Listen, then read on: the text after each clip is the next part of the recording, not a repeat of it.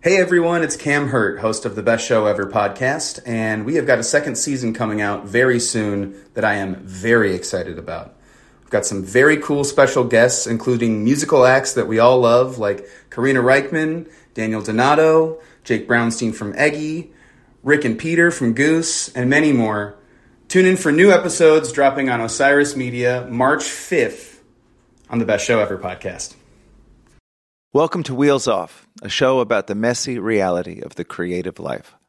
I'm Rhett Miller. That's when it got wheels off. We started up and we ain't gonna stop. Oh, I said I like you, like it or not. That's when it got wheels off.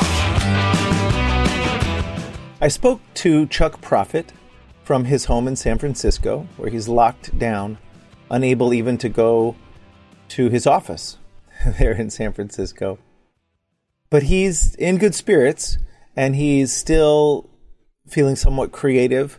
And it was great to talk to him. Um, one of the hardest things about the global pandemic for me personally is um, is that I miss seeing and talking to other musicians and other artists and getting to do these conversations for Wheels Off has been one of the main ways that I've felt a little more normal. So talking to Chuck was like talking to an old friend. Well, it was, I guess, it was literally talking to an old friend. And our conversation gets pretty relaxed. He reached out to me after we recorded this, concerned that some of the jokes he made and some of the songs he referenced specifically a Loudon Wainwright song that you'll hear in the interview um, might come across as being too flip, too like casual in terms of the way he was referencing, you know, kind of tricky subject matter. This happens a lot in bands and in music and in green rooms. My band Old 97s used to joke that we have a karma filter on our on our old white van that we toured around in because you know, musicians, especially if it's just a bunch of dudes, and I don't mean to make it gender because my drummer Angela can, you know, keep up with all of the grossest dudes, but we musicians tend to be like 14 year olds. So sometimes the jokes can get pretty crass, and uh, it's a Peter Pan syndrome kind of thing. Anyway, Chuck was worried that people might take it out of context or think that think that he was being serious. I, I can't speak for him, but I know Chuck Prophet is a good dude. He has spent his life since his first band Green on Red in the 1980s and his career as a songwriter and an artist and doing all sorts of just interesting, thoughtful stuff. He has spent his life fighting the good fight, you know, being super aware of the underdog and the downtrodden and Anyway, just uh, remember as you listen to this that you're a fly on the wall, listening to some some old rock and rollers laugh about stuff. so enjoy this conversation. I'm really glad that I got him onto Wheels Off because I've always admired his talent, his work ethic, and his inspiration.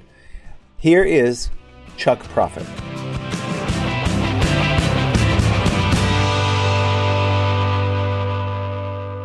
Chuck Prophet, welcome to Wheels Off. Thank you, Rhett. It's great to be here. Well, it's great to see you again, albeit virtually. Um, are you you're at home, right? San Francisco?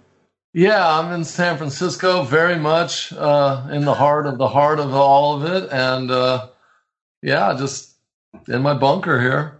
So weird. Um, well, let uh, start where I like to start. What creative project are you working on at the moment, and how does it light you up? Well, honestly, um, I'm I'm not really in a creative project at the moment. I mean, I finished a record before uh, the hammer fell, you know, and the City Fathers shut us down. I was really just kind of mentally prepared to go out there and I don't know, you know, bring it to the people, do the hand to hand combat. We had a lot of gigs, and uh, you know, of course, that all just kind of floated away. And, and my poor agents, you know, they've rescheduled it and then they've rescheduled the rescheduled and and you know they all they all kind of reacted initially like, oh Chuck, I'm good in a crisis. Don't worry, you know I'm going to go out. And then eventually people just kind of get beaten down. But I mean, I'm helping out on a documentary right now about the 20th anniversary of the Hardly Strictly uh, Bluegrass Festival. But honestly, in terms of writing, um, for me, uh, writing is thinking, you know? And so I'm just doing a lot of observing. I mean, there's a lot to read. Um, and um, I got a book club going with a couple of friends, and and really, what books? we're reading a Mary Karr book. I said we might as well jump into it. She's the you know the gold standard of memoirs, and uh, you might appreciate it. It's a very Tex Texas centric book, and so uh, you know I've been reading a lot and just kind of staring out the window, and there's just a lot to observe, and there's I'm listening, and and you know I'm man, I mean. Uh, I can't really say that I'm knee deep in a project, or do I even want to be? I know, right? It's, uh, it's uh, so many people I've talked to have been unable to really, you know, create anything in the midst of all of this. It's just it's it's such a trauma, right? It's just such a giant global trauma. I mean, how do you make art? And I guess a lot of great art has been made. Um, God, I wonder. I wonder what's going to come out of this. Do you have any prediction? I mean, I don't know if you're good at predicting I things. mean, I mean, I I think that's possible. I mean, it stands to reason that there'll be a creative explosion on the other end of this. A lot of screenplays, a lot of books, a lot of records, a lot of, you know. Um, but who knows? Uh, there's lots of other stuff to do. I mean, even in the best of times, I don't really like to hear myself talk about. even in the best of times, I it kind of weirds me out, Rhett, to hear myself talk about the process. Uh, when people explain songwriting, it kind of weirds me out. Uh, you know, but I, I mean, my I'll do my best. You know, it's like you get an idea, you play around with it, you play around with it some more. Uh, you hear something you might like, it starts to connect with something else. Uh, the music pushes it along, and maybe if you make a demo and uh, you know you want to listen to it back, you know you might be onto something. But but I've you know these podcasts and stuff. I mean, because I knew that you and I were going to get together, and I knew that you know you're you're like uh, way off into the process, and I started listening to some of these interviews with songwriters, and I got to tell you, man, some of these older Nashville dudes talking about doing the work, and I was like, man, let's make it sound like they fought in the fucking Civil War or something. you know, I mean, I mean, it's just gross. You know, it's like, don't do it. it's so hard. It's so noble. It's a noble thing to do, and it's like, okay, you know. That's hilarious. That makes me so happy to hear you describe it like that because that's my experience with songwriting too. It's like I do it because I I love it. It feels good. It helps me not go fucking crazy. But I don't know. It doesn't make sense to me. It's not like I I I, I mean I do think there's a craft to it, I guess, but it's not like it's only that. If it wasn't magic, I wouldn't fucking like it. But I love the way you describe it just then. Well, you know, I talked. I, I've written a lot with Dan Penn. Of course, you know, Dan wrote the soul '60s soul standards: "Do Right Man, Do Right Woman," uh, "I'm Your Puppet," "Cry Like a Baby," "Tears Me Up." You know, and um, he explained. You know, we've written together, and he said, "You know, Chuck, uh, I probably wouldn't have written song one if it wasn't for those big speakers." You know, he in his heart, he's kind of an engineer. He engineered "I'm Your Puppet," you know, and and I even asked him, I said, God, when that snare comes in on I'm Your Puppet, I said, it's really distorted. He, he almost got a little defensive. And, well, I don't think it's distorted. I, I mean, uh, I just think it sounds good. I said, well, yeah, that's, you know. so it's, it's uh, kind of hilarious. I mean, uh, I, I can see your boy. I know. hey, Ma- hey, Max, I'm in the middle of an interview. What's up? Hey, uh, mom said she'd be home at 2 to take me to Brady's, but mom's never coming home. I was gonna see if you were able to take me while you did your interview, but you can't, so it's fine. Um, as soon as I'm done, I'll come find you. I love you. Bye. Yeah, what homeschooling's all about, man. he's 16 years old and he's such a giant man. He's he's a good he's a good kid. Um, yeah, Well, it's funny. anyway, anyway, Dan Penn said that the reason he wrote songs was because if he wrote a song good enough to make a demo or a recording, Rick Hall would give him the keys to the studio. and that was where the magic was for Dan, you know? Uh, so everybody's got their own thing, you know. What about you? I mean, when you when you started, was there something that drew you in? Was it always music, or was it? Because I know, like, you've been a part of a lot of really cool scenes. You know, um, punk rock and San Francisco, and like you. Was it strictly music, or was it like lifestyle? Was there an epiphany moment for you? I'm wondering, kind of where it started. Uh, well, that's you know, I don't ever recall like being a child and have and someone saying, "Oh, Charles, you know, he's so talented. He's so creative."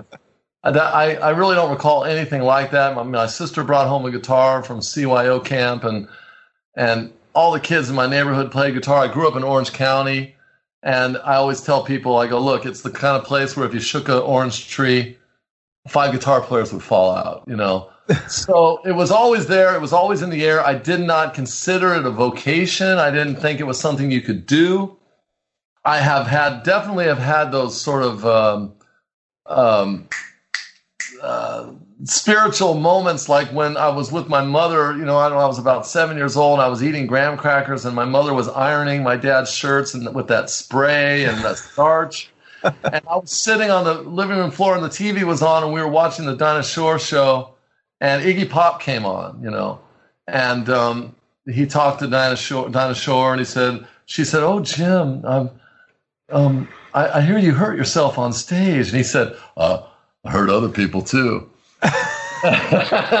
and then he went and sang this song with the Sales Brothers, and Bowie was playing keyboards, and Bowie had like a newspaper boy hat on, and you can see it on YouTube. But I remember it exactly, and I remember thinking I don't know what I gotta do, but when I grow up, I I I want to hang out with guys like that.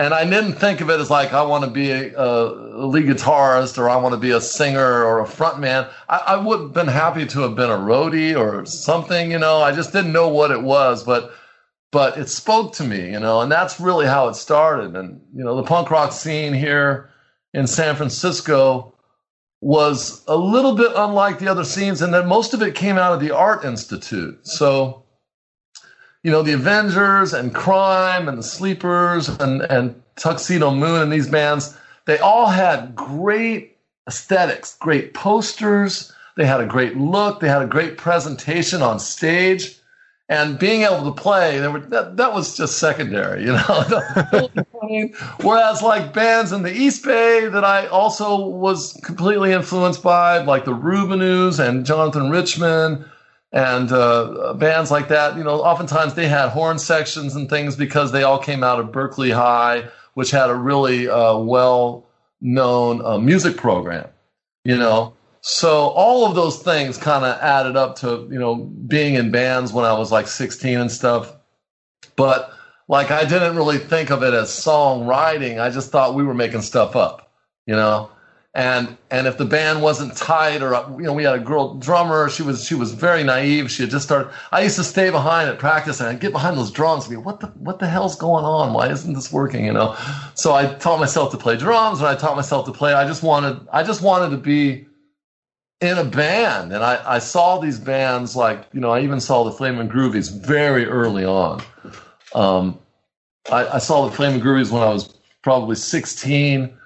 I saw them at a place called the Temple Beautiful. Uh, there was a bunch of bands that played that night. The Mentors came out. They were wearing like executioner hoods. They made me, oh. they made me very uncomfortable. uh, I, I, I, saw a band. I saw Wall of Voodoo and Rhett they did not have a record out, you know. Wow. But they came out on stage, and um, Stan was in like a long coat, you know, like he kind of looked like Jimmy Cagney or something. He, radio, radio, and the the band was literally like a guy. I remember all this. Uh, he had like a Jaguar into a Fender reverb tank, and he was doing that kind of like you know Ennio Morricone thing, you know, yes. big note like Duane Eddy sort of thing. And they had for the drums, they had uh, like a home organ, like a you know. And every once in a while, to emphasize a downbeat, you know, the drummer would just hit a trash can lid, like, and then radio, and it was just like mind blowing, you know. Uh, and then at about there were there were a couple other bands that played. I have the poster right here on the wall. Um, the Go Go's were supposed to be there. They had canceled. Um, but at about two in the morning, a band called the Flamin' Groovies came on stage. And they came out and they were wearing like Carnaby Street, you know, tailored suits um, with, um, you know, like hats and, and, and, and Beatle boots. And they were wearing like 12 string guitars, like up really high, you know, and uh, all the punk rockers, like half the punk rockers there, there were probably about 150 people there, took one look at those guys and just split. You know? But I stayed there and I was like on the stage, just kind of looking up, you know. And I always tell people, I, the, I looked at the guitar player and he was looking back at me, looking at him, looking at me, looking at him. And I think some energy was transferred. And I swear to God, Rhett, how was I to know that 10 years later, I would be over at that very same guitar player's apartment buying Coke? Ah. so, you know, those are the kind of dreams, you know, they can come true. Oh my god, that's so funny. So it's what you're describing is so like collaborative and it's so scene based and you know, it's interactive and it's like you you were drawn into this world of people, right? Like these characters and friends and I, I just wonder like so much so many when people think of art they think of it as being the solitary thing that we you know that people you know sit in a closet and write a compose a song or whatever. But your experience was like this very collaborative thing right? I mean is that how you think of art? Yeah i mean i didn't think of it. I didn't get into playing music you know to be by myself in my room you know um, and and in fact I mean, I, they tell me I made 15 solo records. I haven't counted them, but I'm going to have to take their word for it.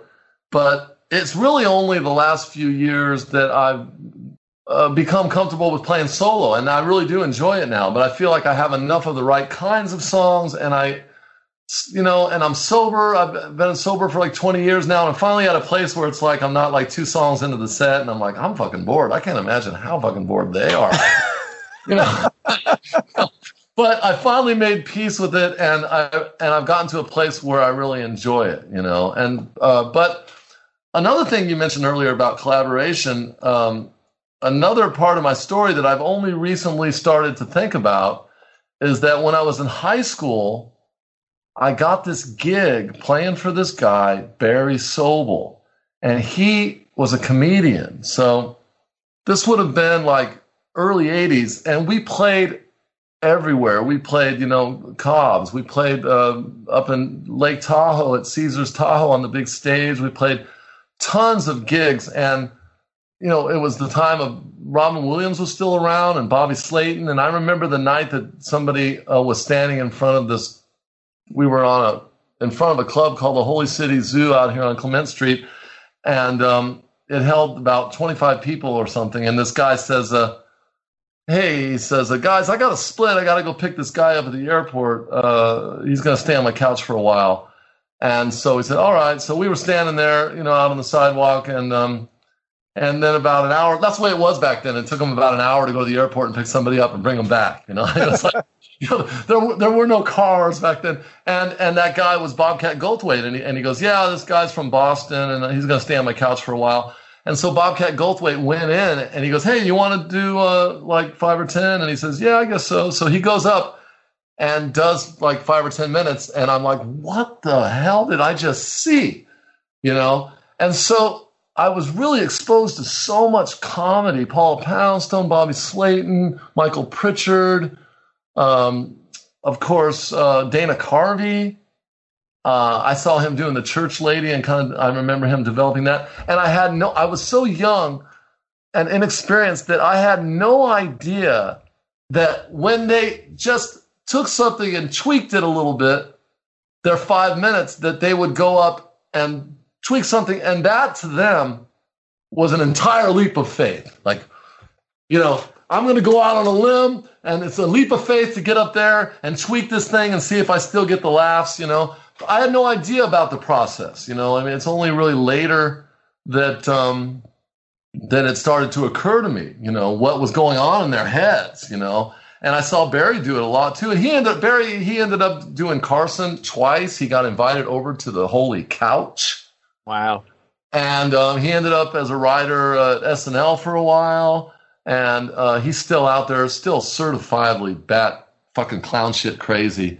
uh, but I saw so much stuff uh, when I played with him. He did a little musical thing, and so you know we would do a couple songs, and I would just stand around and wait for that, you know. But I would watch all this stuff go on, and uh, so that that also I think had an uh, had an effect on me in terms of um, the work.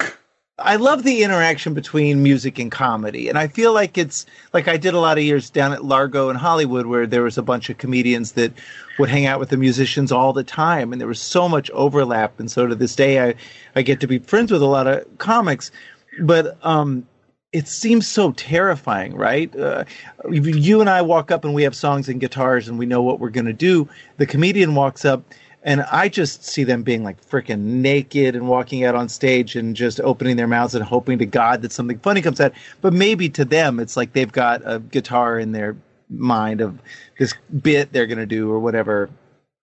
But it's it's Yeah, it's- weird, right? It's become an art form that people have really come to. There's a, I don't know, we are, I feel like we're in the fifth wave of it. And, um, yeah, I mean, I think it's really interesting and, and it's, it's evolved. And, uh, I think one of the things that I, that I've gotten from that is, um, I, I talked to Loudon Wainwright about this. I said, you know, Loudon, you were talking about in the 70s, you were talking about hitting your kids in songs and slapping your girlfriends in the back of a cab and, and all this kind of stuff. And he said, well, you know, they, we all do it.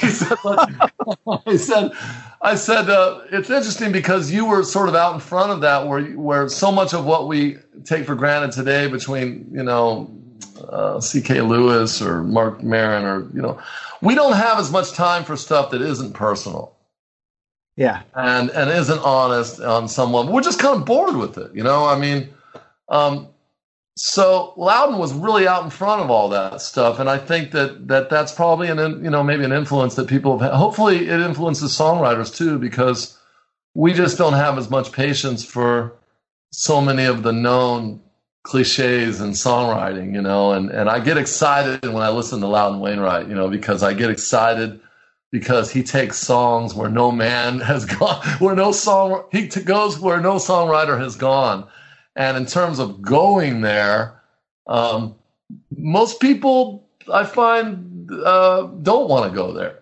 you know, and so it's fun when and it's fun when people do, and it's very refreshing, and so I think that's something about um, comedy that that they may be pretty far out in front of songwriters, you know, and also songwriters, you know, sadly um, there's this thing where to be a songwriter, you play acoustic guitar, and um, there's a certain format that's kind of accepted.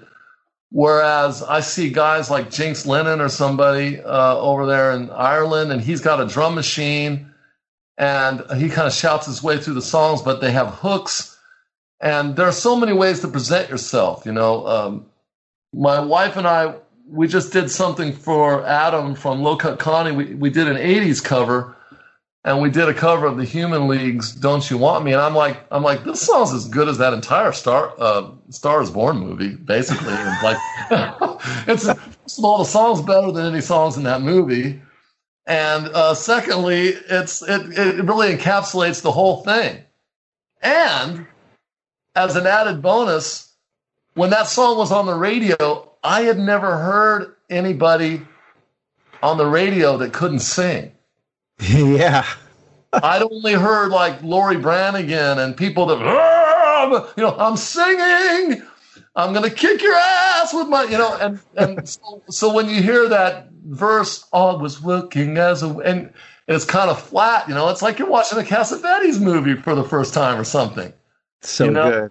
It's really flat and kind of uh, uh, believable, you know. So sometimes that stuff's just hiding in plain sight, but people are, you know, uh, they got their head up some finger picking, you know, I don't know, sensitive bullshit. when some of the best songs are hiding right there in plain sight. Um, boy, I loved a minute ago you were describing being on stage a couple of songs into your set, thinking like, "Oh my god, I'm bored. I can't." Um, I wish sometimes people knew what was going on inside of artists' head or people, you know, singer, songwriter, uh, you know, guys like us. Um, you know, because it's a grocery list or it's just some random thought that has nothing to do with the moment that you're in. Um, so I wonder about the internal stuff with you. Like to me, you seem like somebody that's always like kind of you know self confident. You sort of know what you do. You you th- there's not a lot of second guessing. That I wonder though if you do run up against like internally generated obstacles. You know, self self doubt. Oh, how do you say that? Wait a minute. In, ter- in IGOs? yeah. how do you deal with that? Do you have that? Is this something that you encounter? Well, um, yeah, concentration is really a fatiguing. Um, you know, and that that also goes for reading and um, uh, just being. It, it's it's very difficult to be in the moment in life. I think, uh, and uh, I have to remind myself to be in the moment. You know, I mean. Um, and that goes for there's no different on stage of course i'm looking out at the audience and i'm thinking like look at this fucking guy. or I'm like, uh, why did I say that to the sound? I mean, I know I said that in the sound check, but I mean, why did I say that? You know, or you know, or yeah. So I have an internal dialogue going on, and and I have to, uh, yeah, I try to uh, avoid that. Yeah, but it's yeah, it's there. You know, if you let it but even just when you're alone and you're you know writing songs or you're trying to come up with what's the next thing i mean 15 chuck prophet records that's a lot of fucking records. That's a lot of songs.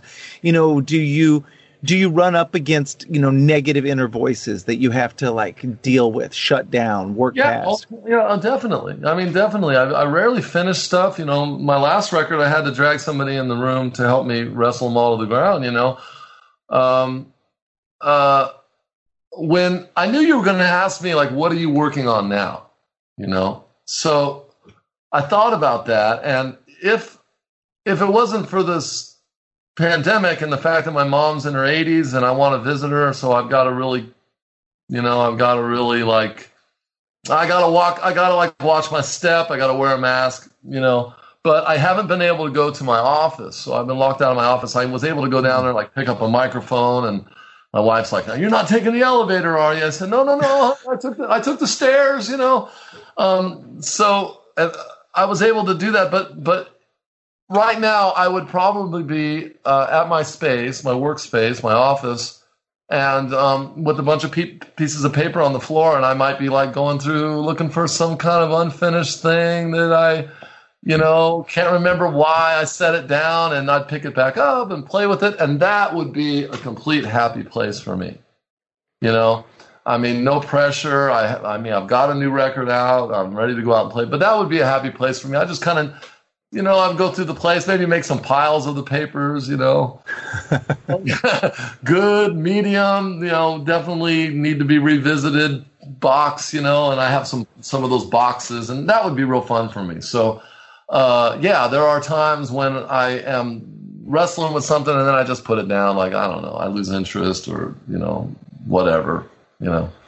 Um, do you find when you've got a new record in the can about to come out, does that like is that tricky for you having to navigate the the impatience or wondering what the how the world's going to respond to it or or does the punk rocker and you just say like who gives a crap? This is oh i give a crap. I give okay. lots of craps. Yeah very much.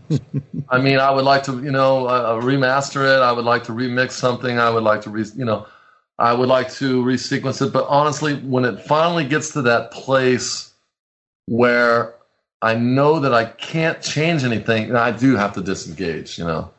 Um, but that, but up until then, you know, anything's game.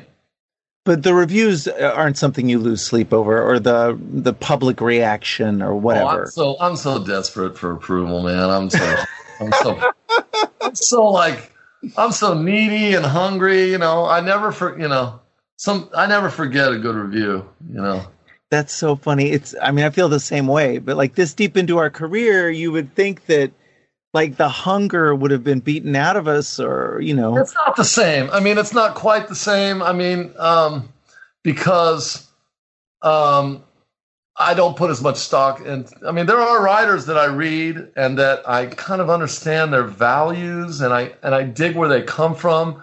There are certain journalists that, yeah, you know, I mean, it it, it would be nice to to get a nod from them.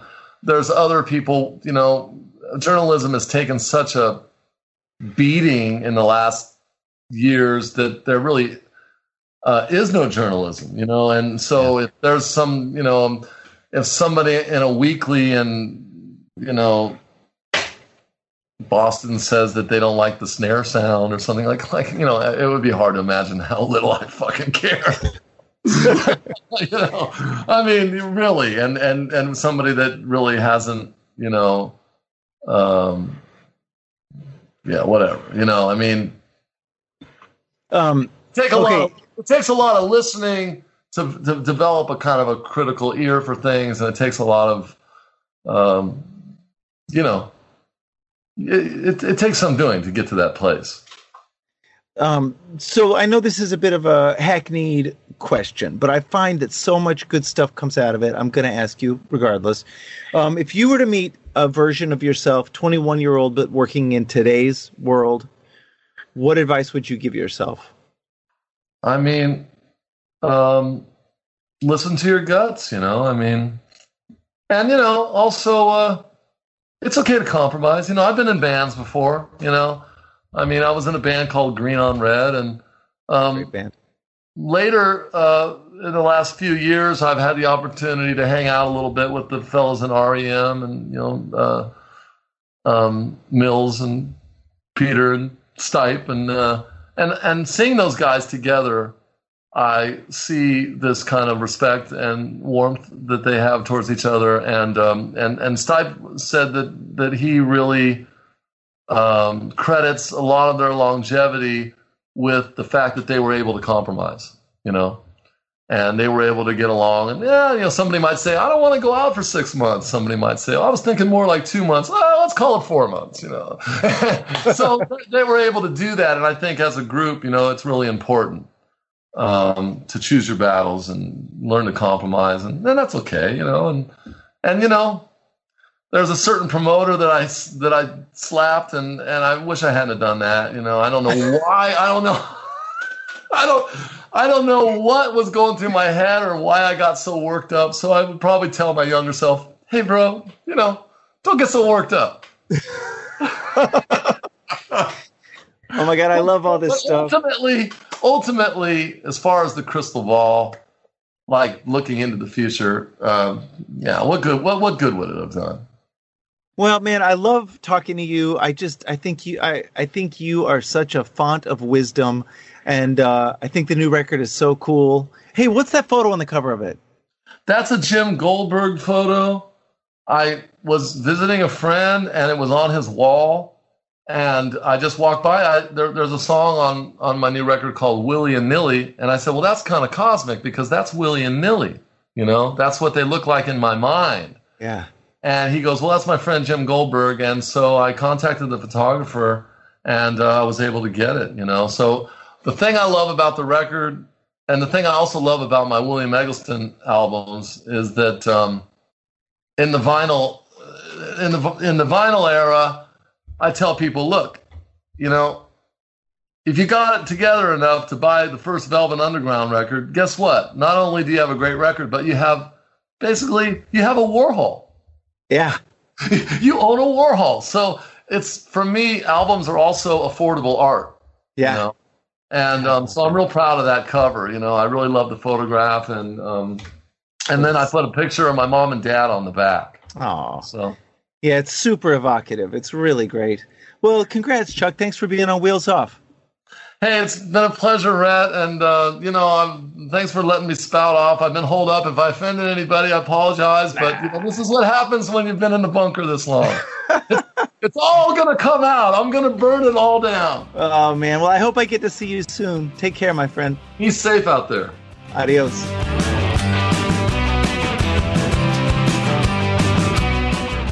All right. Thank you so much for listening to Wheels Off.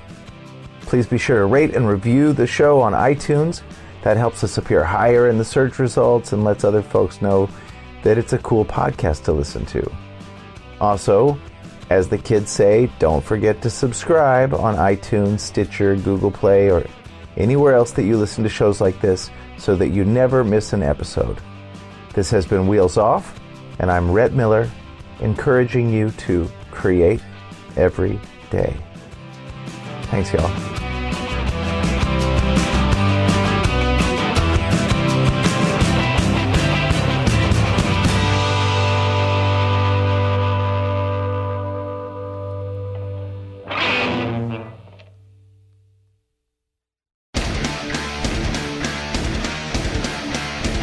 Hey there, I am Johnny Christ from Avenged Sevenfold, and I've got a podcast called Drinks with Johnny you're going to want to check out.